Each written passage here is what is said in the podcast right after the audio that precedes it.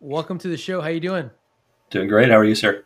Good. For those of you who uh, are, I know we have a lot of listeners and watchers, but for those of you joining us for the first time, also for your returning guests, the goal here for us on the So What podcast is to answer that real, real hard question of so what. We ask hard questions when it comes to technology, GovCon, etc. And I'm lucky enough every week to be joined by someone a lot smarter than me, Will Lester. Thank you for yeah, thank you for joining. And again, the goal for us is to discuss the topic and get to that ultimate so what. So with that, Will, thank you so much for joining. Introduce yourself. Tell us a little bit about yourself, sir. Well, sure. Um, thank you, Benny. I, appreciate the opportunity to be on with you today. So, Will Lester, I, I lead our engineering efforts at, at NTS. Uh, been here for about five years now. Held various roles at the company from on-site engineer to program manager to business development and capture to um, you know, running our R&D recently, and then uh, now taking over all of engineering. So, uh, really passionate about technology, but also the intersection of, of people and taking care of relationships uh, and, and, and the customer ultimately. Yeah, we can't do anything technology related without people and, and having those people perform. So I appreciate you, Will. Thank you for joining. Thank you for your time. Our topic today, and this is something I know that's near and dear to your heart, is edge as code, right? And great concept, great conversation. I know a lot of people talk cloud, cloud, cloud. In fact, a lot of the conversations that are happening out there are the two C words, right? It's cyber and cloud. But edge has a lot to do with both of those. So, in order to kick it off, edge as code, how do we even get here? How do we even begin this conversation? Sure. So I think uh, it wasn't that long ago that cloud was the new hotness. I think in a lot of cases, people are still very interested in cloud. Uh, the you know commercial industry is very interested in cloud from a, an elasticity of demand perspective, right? They're able to stand up uh, infrastructure very quickly. Um, whether you're you know building the next Twitter or the next Instagram or whatever, uh, you don't want to have to build a global network of servers and networks and things like that to reach your your customers. And so the cloud becomes uh, this capability, this opportunity to do that in this scale up and scale down world.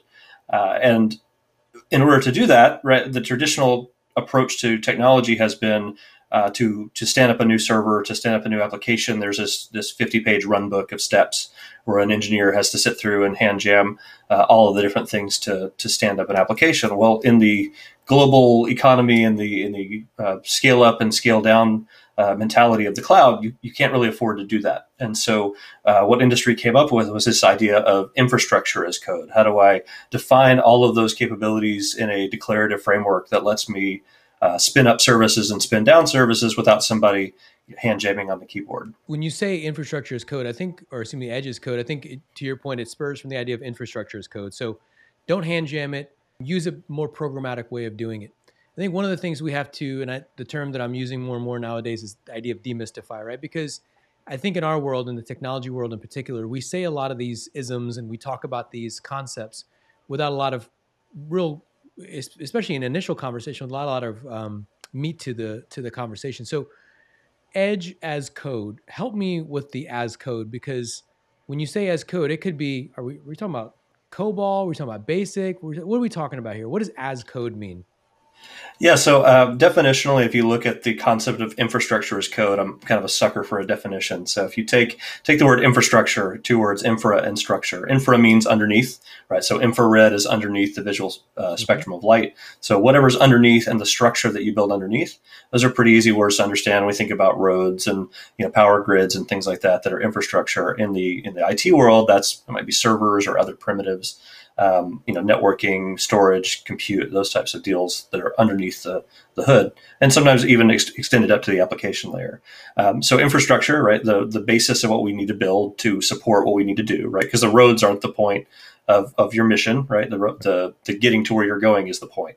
Right. The infrastructure is what helps you get there. And so the infrastructure as code, uh, code is typically any kind of a plain text, human readable format something that you can uh, very cleanly understand what does this do? You know what are the components? What are the how does this break down? What's the architecture that goes into this? So take all of that infrastructure and then define it with human readable understandable version controllable code not a you know 50 page run book of, of how to build the service that's a different concept. That's a shift right? In the last 20 years uh, infrastructure was you know we had infrastructure engineers. We had sysadmins and people who understood the server architecture and the network architecture are you saying that with this idea of infrastructure as code, and ultimately we're talking about today, edge as code, that there should be a different way of doing this? Do we not need those people anymore? Is this a different skill set, or how do you actually enact this? How do you enable this in a in an organization? Is it technology, people, process, all the above? It's a bit all the above, right? The the the various silos of, of IT have been a challenge for a long time in terms of uh, agility and being able to make change. And so, for a specific you know, task that you may need to do, you may need to get five different tickets worked on by five different departments. Uh, and the idea of infrastructure as code, and, and now even the, the DevOps, DevSecOps concept is to how to how do we bridge those gaps? How do we bring those silos together? Set up process right that helps people uh, apply infrastructure dynamically, right? Uh, declare it in code in a way that everybody can understand. And the, the other C word you mentioned, the cyber folks, mm-hmm. can really clearly articulate and repeat to make um, you know the building of that infrastructure according to spec, according to you know, that's re- repeatable, that's reliable, that's trainable. So we've been manufacturing cars in, in America for a long time. And one of the things I always found fascinating about the car manufacturing process is that as good as they are and as good as they've gotten worldwide, whether it's an American manufacturer or, or, or an import, there's still recalls. And these recalls typically are very arduous, right? Hey, something happened where you now need to bring that vehicle to a dealership, change something out, and then move on. So that to me was the old way of doing business for cars, right? And recalls. And and unless it and and that's kind of the way that it was done in in quote IT world. If something was broken, if something was busted, you got to put hands on. You got to have someone rebuild it, redo it, restart it. So just recently, Tesla China had a, a report come out, a safety report come out that said when turning, based on how the uh, steering is set up and based on how the controls are set up, you could accelerate the car. Right as you were turning the car, you were going to go hit your turn signal. There could be an acceleration because of how the cruise control setup was. Well, Tesla says there's 230,000 cars affected by this, or 280,000 cars. Don't don't quote me on the number, but they issued a recall. The way they fixed the recall was an over-the-air update to all the Teslas that were affected. Right? Is is is that a good um, parallel to kind of what you're talking about? The idea of infrastructure as code, be able to say, hey, look, we want to be able to take those changes and and be able to make that change on the fly and declare this is what needs to be fixed. This is what we're going to do or we need to reinstall the OS as an example. Is that too far of a stretch, or is that is that kind of along the same lines? And I, would like to, to dissect that a little bit because I know I'm I'm probably oversimplifying it, but that's kind of how I work. Yeah, I think there's a there's a case to be made that that there's there's some things you could connect there. Um, you know, the hardware to software discussion. Um, you know, not all, all all hardware problems can be fixed in software. Sure. Um, but um, you know, there there is a case to be made for that. One of the the interesting things about infrastructure as code in particular is that you know in, in, a lot of ways that infrastructure can be ephemeral right so it can be both ephemeral so disposable i can tear it down and rebuild it at any time uh, without much without much pain you know a tesla you probably can't tear down and rebuild sure. at the hardware level um, but the software stack if that's something that can be can be brought in and torn down and pulled out into its different pieces and refactored and put back together um, and used as the, the basis for the future i think that would be a good fit for for infrastructure as code in that regard. So, just to kind of walk the walk that journey so far, the world changed because of a lot of different reasons, right? The the the ask of technology became not a afterthought, but it became a part of the way of life, right? Whether it's business, whether it was government, whether it was you trying to find out where your stimulus check was, or whether you were trying to log in and post a picture, right? It just became a way of life. So technology dependence became really the the the framework of why all these companies had to make these changes. So whether it was Facebook or Twitter or Google, they had to respond to customers, us, right? We were asking a lot, they had to respond, and in order to respond, they figured out different ways of doing what they were already doing. And it couldn't be done the old way. It couldn't be done with just tens and 20, 30, 40, 50,000 people trying to maintain and manage all these servers and man- manage and maintain all this infrastructure. So they had to figure out a different way. They can't grow to the scale that they're at without that along that journey, what they also understood, and again, this is how I understand it, correct me if I'm wrong, is that there's a lot of benefits that come from that speed, agility, the ability to um, respond to changes in the environment, changes to the business environment, changes to the mission environment, but also things like security, also things like compliance, also things like, hey, all of a sudden, we now have a new threat we need to respond to. What are you going to do? Send people everywhere and physically fix the infrastructure, or be able to fix it from a code standpoint? And not decouple those things so hard so that it's one or the other, but look at the whole infrastructure as code, including that edge. So would you say then that lesson learned, those lessons learned are then being pulled down to the edge because you know, for the last X number of years, a lot of those innovations have started in the cloud, started with the hyperscalers, and then pushed back down. Would you say edge is a cloud concept in your world or a non cloud concept in your world? And this is a little bit of a trick question. Sure. I, I think the, the idea that, that, that we're pushing is the idea of taking the cloud native technologies, the things we've talked about, like infrastructure as code and, and Kubernetes and other containerized platforms that treat infrastructure that way, and exporting them to the edge. Um, and bringing them to the edge, not necessarily. So, if you look at our kind of our cloud approach over the last decade or so, um, we kind of started out with let's let's just move everything to the cloud. Let's lift and shift. Let's do a cloud migration. You know, cloud, cloud, cloud, cloud. And then some folks said, hey, some of those apps aren't um, you know ready to go to the cloud. And then the, the new edict was, well, any new development needs to be cloud first. Um, and those so those kind of came out. And then as folks came forward and said, hey, we have this edge thing. Um, in, in a DoD sense, uh, a, a, denied environment, a DDIL environment, we don't always have that connectivity um, what about us? Um, the the concept kind of shifted to how do we do service projection? How do we take applications from the cloud, project them out to the edge, um, and then you know, repatriate the data whenever we get around to it, so that we can still operate in that way. Uh, the new wave of, of cloud to edge that we're you know really latching onto is taking those methodologies and in the you know, the cloud native, the infrastructure as code, the ephemeral and disposable infrastructure, and immutable infrastructure, and, exporting that to the edge. Because a lot of the challenges, like you mentioned a minute ago, with with the hyperscale folks, the Facebooks and Twitters and, and Instagram, um, they're they don't have time to babysit a system. Mm-hmm. So if there's a particular server, and the way this works a lot of times in the DoD is, or in, even in enterprise, um, we built something and it maybe it broke or it didn't work quite right, but we did something else to to fix it and to patch it, and it took us you know a bunch of manual steps and troubleshooting to get it to a point where it was functional. And now nobody wants to touch it. Right. Right. Because you know if we touch it, you might break it. Don't breathe on it. Don't even turn it off. Leave it on.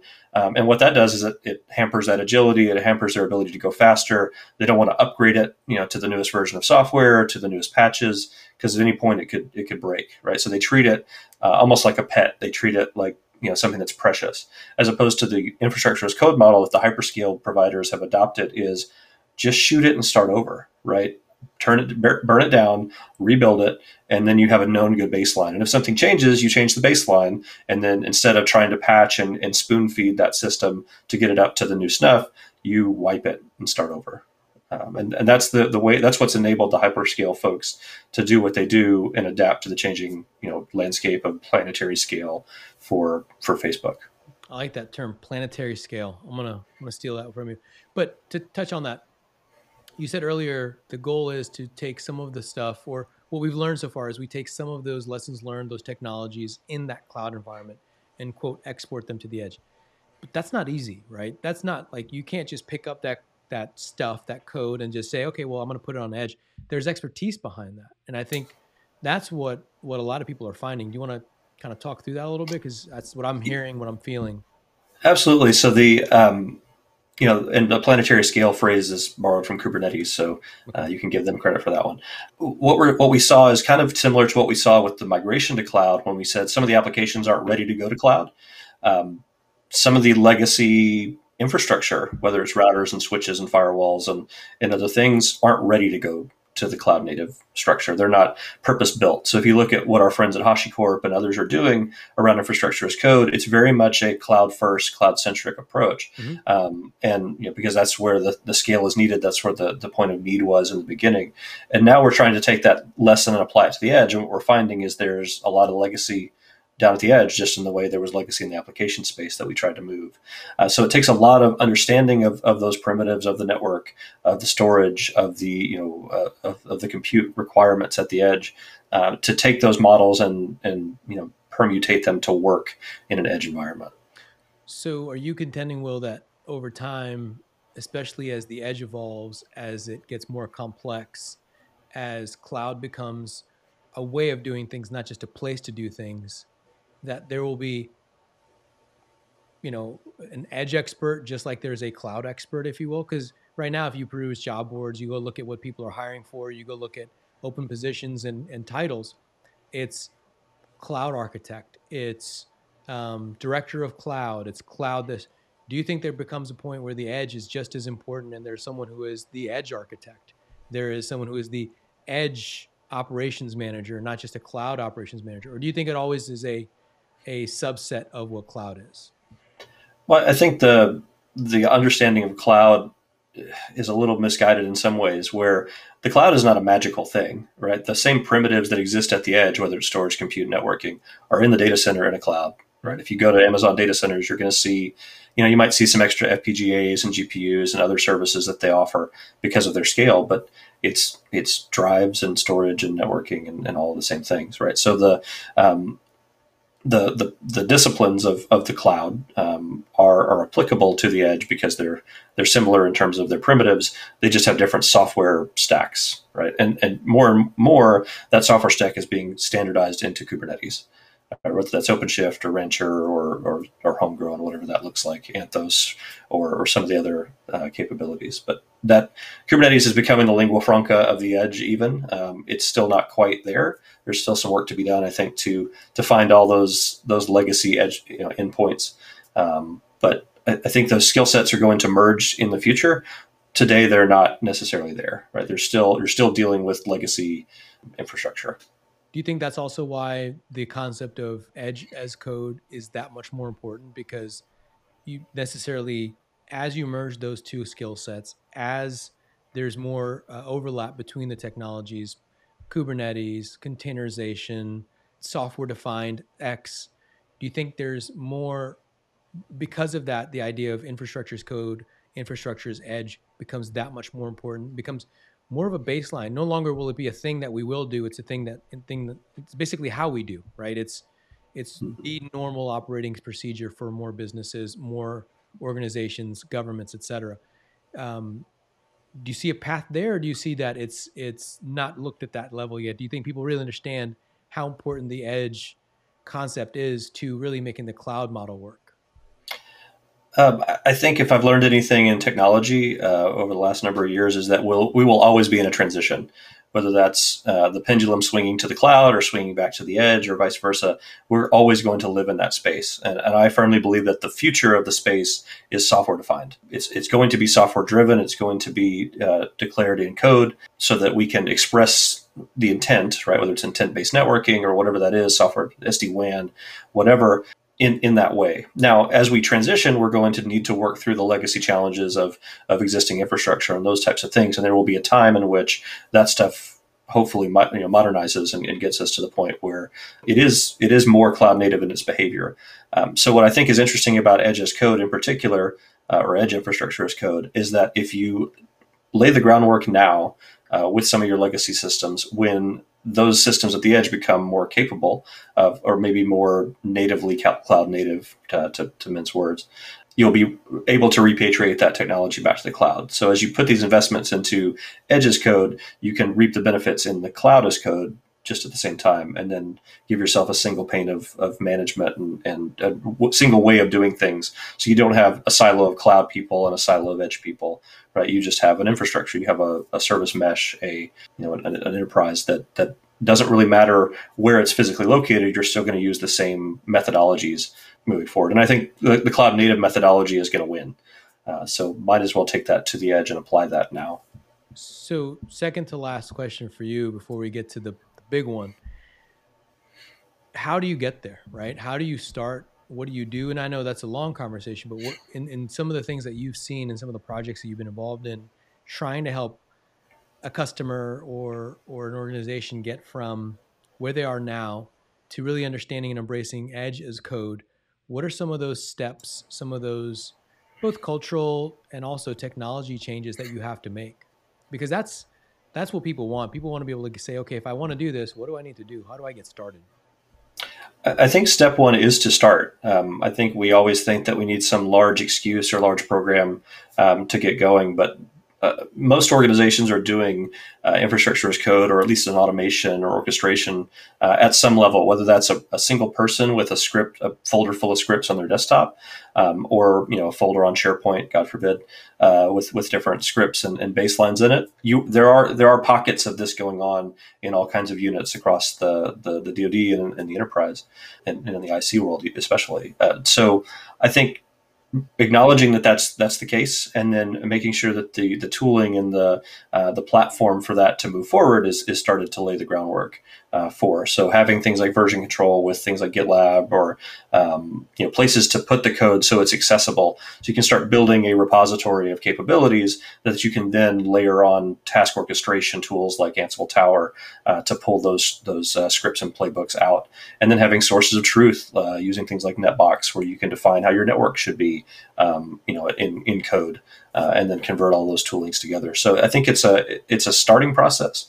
It's a um, finding out what you have. It's a discovery of what you have, and then looking at how do you because everyone wrote those scripts to solve a, need, right? They had a problem, they wrote a script, uh, they did a thing uh, to make their job easier. Um, how do we make sure that we propagate that throughout the enterprise, and then as that evolves, um, you can then take that into more areas. You can you can uh, mature it uh, and start doing things like test-driven infrastructure development, where you have models of the network and um, you can apply a change through a pull request in Git instead of a putty SSH into a into a switch to see what happens. Maybe uh, you can you can run a test uh, before you apply it to production. Um, you know, using a CI/CD pipeline like like something in, inside of GitLab. You know what's interesting? Um, funny is probably not the term, but ironic is probably the term. You know, when you talk to infrastructure, what I call traditional infrastructure people, folks that are either um, hands-on net, on the networking side or hands-on on the sysadmin server infrastructure side, DBAs. What they'll always, what I always hear initially is, "Hey, we're just, you know, we're infrastructure people. I don't want to talk about code. I don't want to talk about code." When you go sit down with them, you really start to under, talk about what they do. Every single one of them has a a toolbox full of scripts, little shortcuts that they've written, you know, back in the day, macros that they that they created to make something easier. DBAs, which aren't secure, by the way, right? Yeah, there's nobody checking to make sure those are safe ways of operating. But they all have them, so they're doing this. They need to operationalize it. They need to embrace it on a larger level, and and make it a kind of a fabric versus a a break fix. So it's it's that that initial conversation. I think that wall always goes up. Well, I'm not a code person. I, I don't. I'm not a developer. And I don't think we're what what you're prescribing is for your infrastructure people to be necessarily quote developers, but to be able to understand what are those actions that need to be taken. How do you then put that in a declarative language? How do you then put that in a process so that people can make it very very easy to use, automated if you will, right? Orchestrated so I can say I need this to ha- happen and and it kind of takes care of itself you still need that skill set because these folks understand the infrastructure and then be able to slowly shepherd them into this idea well there's a better way to declare what the framework looks like versus you having to hand jam it every time. So i think there's that initial resistance but from what i've seen in, in folks that i've talked to they have skill sets and it's now retooling a little bit maybe learning something new maybe getting out there and learning python but most infrastructure folks i think will probably appreciate things like python so that they can make that job easier. They were doing scripting you know 20 years ago 30 years ago 50 100 not 100 years ago but it, has been around right it's been something that they're doing so it's interesting when when we talk about quote scripting and the infrastructure folks it's it's um, that initial wall will go down when you start to have that conversation so yeah i think one of the challenges there that we see um, or what we found is a lot of times those infrastructure people are not doing high level infrastructure work they're doing remedial, you know, day to day. I need a new VLAN. I need a new a new server. I need a new application. They're not actually doing their, you know, their their smart people things. Hmm. They're doing very um, menial, repetitive, you know, even error prone tasks that are ripe for automation. They're ripe for infrastructure as code uh, models. So let your smart people do smart people stuff, right? Don't ask them to do you know stuff that can be easily automated so we can kind of raise the quality of of their time so they get to do the fun stuff instead of the the silly stuff or waiting for a progress bar or waiting for you know something to install. It's interesting. I think that's a concept that we don't talk about enough or we don't i don't hear enough which is the idea isn't to replace anybody isn't to replace your your your high level smart people is to take those things that they should be spending time on, right, and be able to say you shouldn't spend time on, like you said, getting a VLAN or or something on the server side. It's those higher level things spend the time and automate or infrastructure as code or edge as code those other pieces to give you some of that time and freedom back. So that's a that's a really really good interesting point because again I don't think that's talked about enough. No, and I think COVID taught us that um, we're probably one deep in a lot of places. Um, you know, there may be one smart guy or smart gal that can do a particular task, and if you know if they're out sick or not in the office that day, you might be stuck. And so, you know, being able to to introduce a little bit of automation, a little bit of te- automated testing uh, before they apply the change could could let you, you know, balance the load a little bit better across your personnel. That's a really good point. I think COVID, uh, especially in the automation side, infrastructure as code side, was was probably probably helped people transform faster than anything else before it, right? To get there faster. All right, sir now um, comes the the infamous, famous question. This is all great. I, you know, great talk, great discussion. If you were able to encompass this and kind of give give it to me in one, so what, right? What is that? So what? Why do people care? Why should they care? Um, that's the bottom line. Absolutely. Um, I, I think why people should care is that the cloud isn't going anywhere. The methodologies and the way of doing business in the cloud um, is going to win out. Um, it's going to be the way of, of, the world moving forward. And the edge has been this place where a lot of innovation can still happen. Uh, a lot of the data gets processed and, ca- and captured and collected still at the edge. Um, and we, that's where the users are. Um, and so being able to improve the way that we do business at the edge increases the the agility of the organization to respond to the next threat, whether that be a near peer uh, adversary in, in the uh, in the DoD sense, um, or uh, you know domestic terror or whatever that would look like. Being able to prepare for that and be agile to do those things at the edge is going to require doing business differently. And I think edge as code, edge infrastructure as code is the way to do that. I think um, it's inevitable, right? It has to in order to keep up with the the speed of of business, the speed of mission, the speed of change that's out there now. You can't keep doing business at the edge the way they used to, but yet want to leverage cloud on the other side um, at that velocity, at that speed. So, right, the elasticity and the scalability that we loved about the cloud, right? That that then followed to the infrastructure as code. But now, if we're able to take the infrastructure as code models and bring them to the edge, we can now do the elasticity at the edge. We can do the scaling, you know, the the flexible consumption model that you love about the cloud. You can now do at the edge because you're able to tear up, you know, tear down and, and build up those services on demand rather than you know waiting and keeping them in a connex somewhere. Very well said. So, Mr. Will Lester, thank you again, sir. This was um, we're right at the uh, the time mark, but again, very very informative, very good. I don't think this is a, a one segment conversation. I think this is probably something worthy of a series that we can start breaking some of these edge concepts down. The idea of edge as code, you know, being able to talk about the framework, how do you get started? Um, some of the the lessons learned, I think we should probably incorporate into the next set of series or the next series um, of the podcast. What do you think? Happy to talk about it. All right, sir. Thank you again. I appreciate your time. Um, thank you all for watching. One thing I always ask is good or bad. We love comments. We love feedback. We want to know if we're hitting the mark, not hitting the mark. If we are able to answer more questions, um, please engage with us. Let us know if we're uh, we're actually answering some of these questions that you have. Thank you again.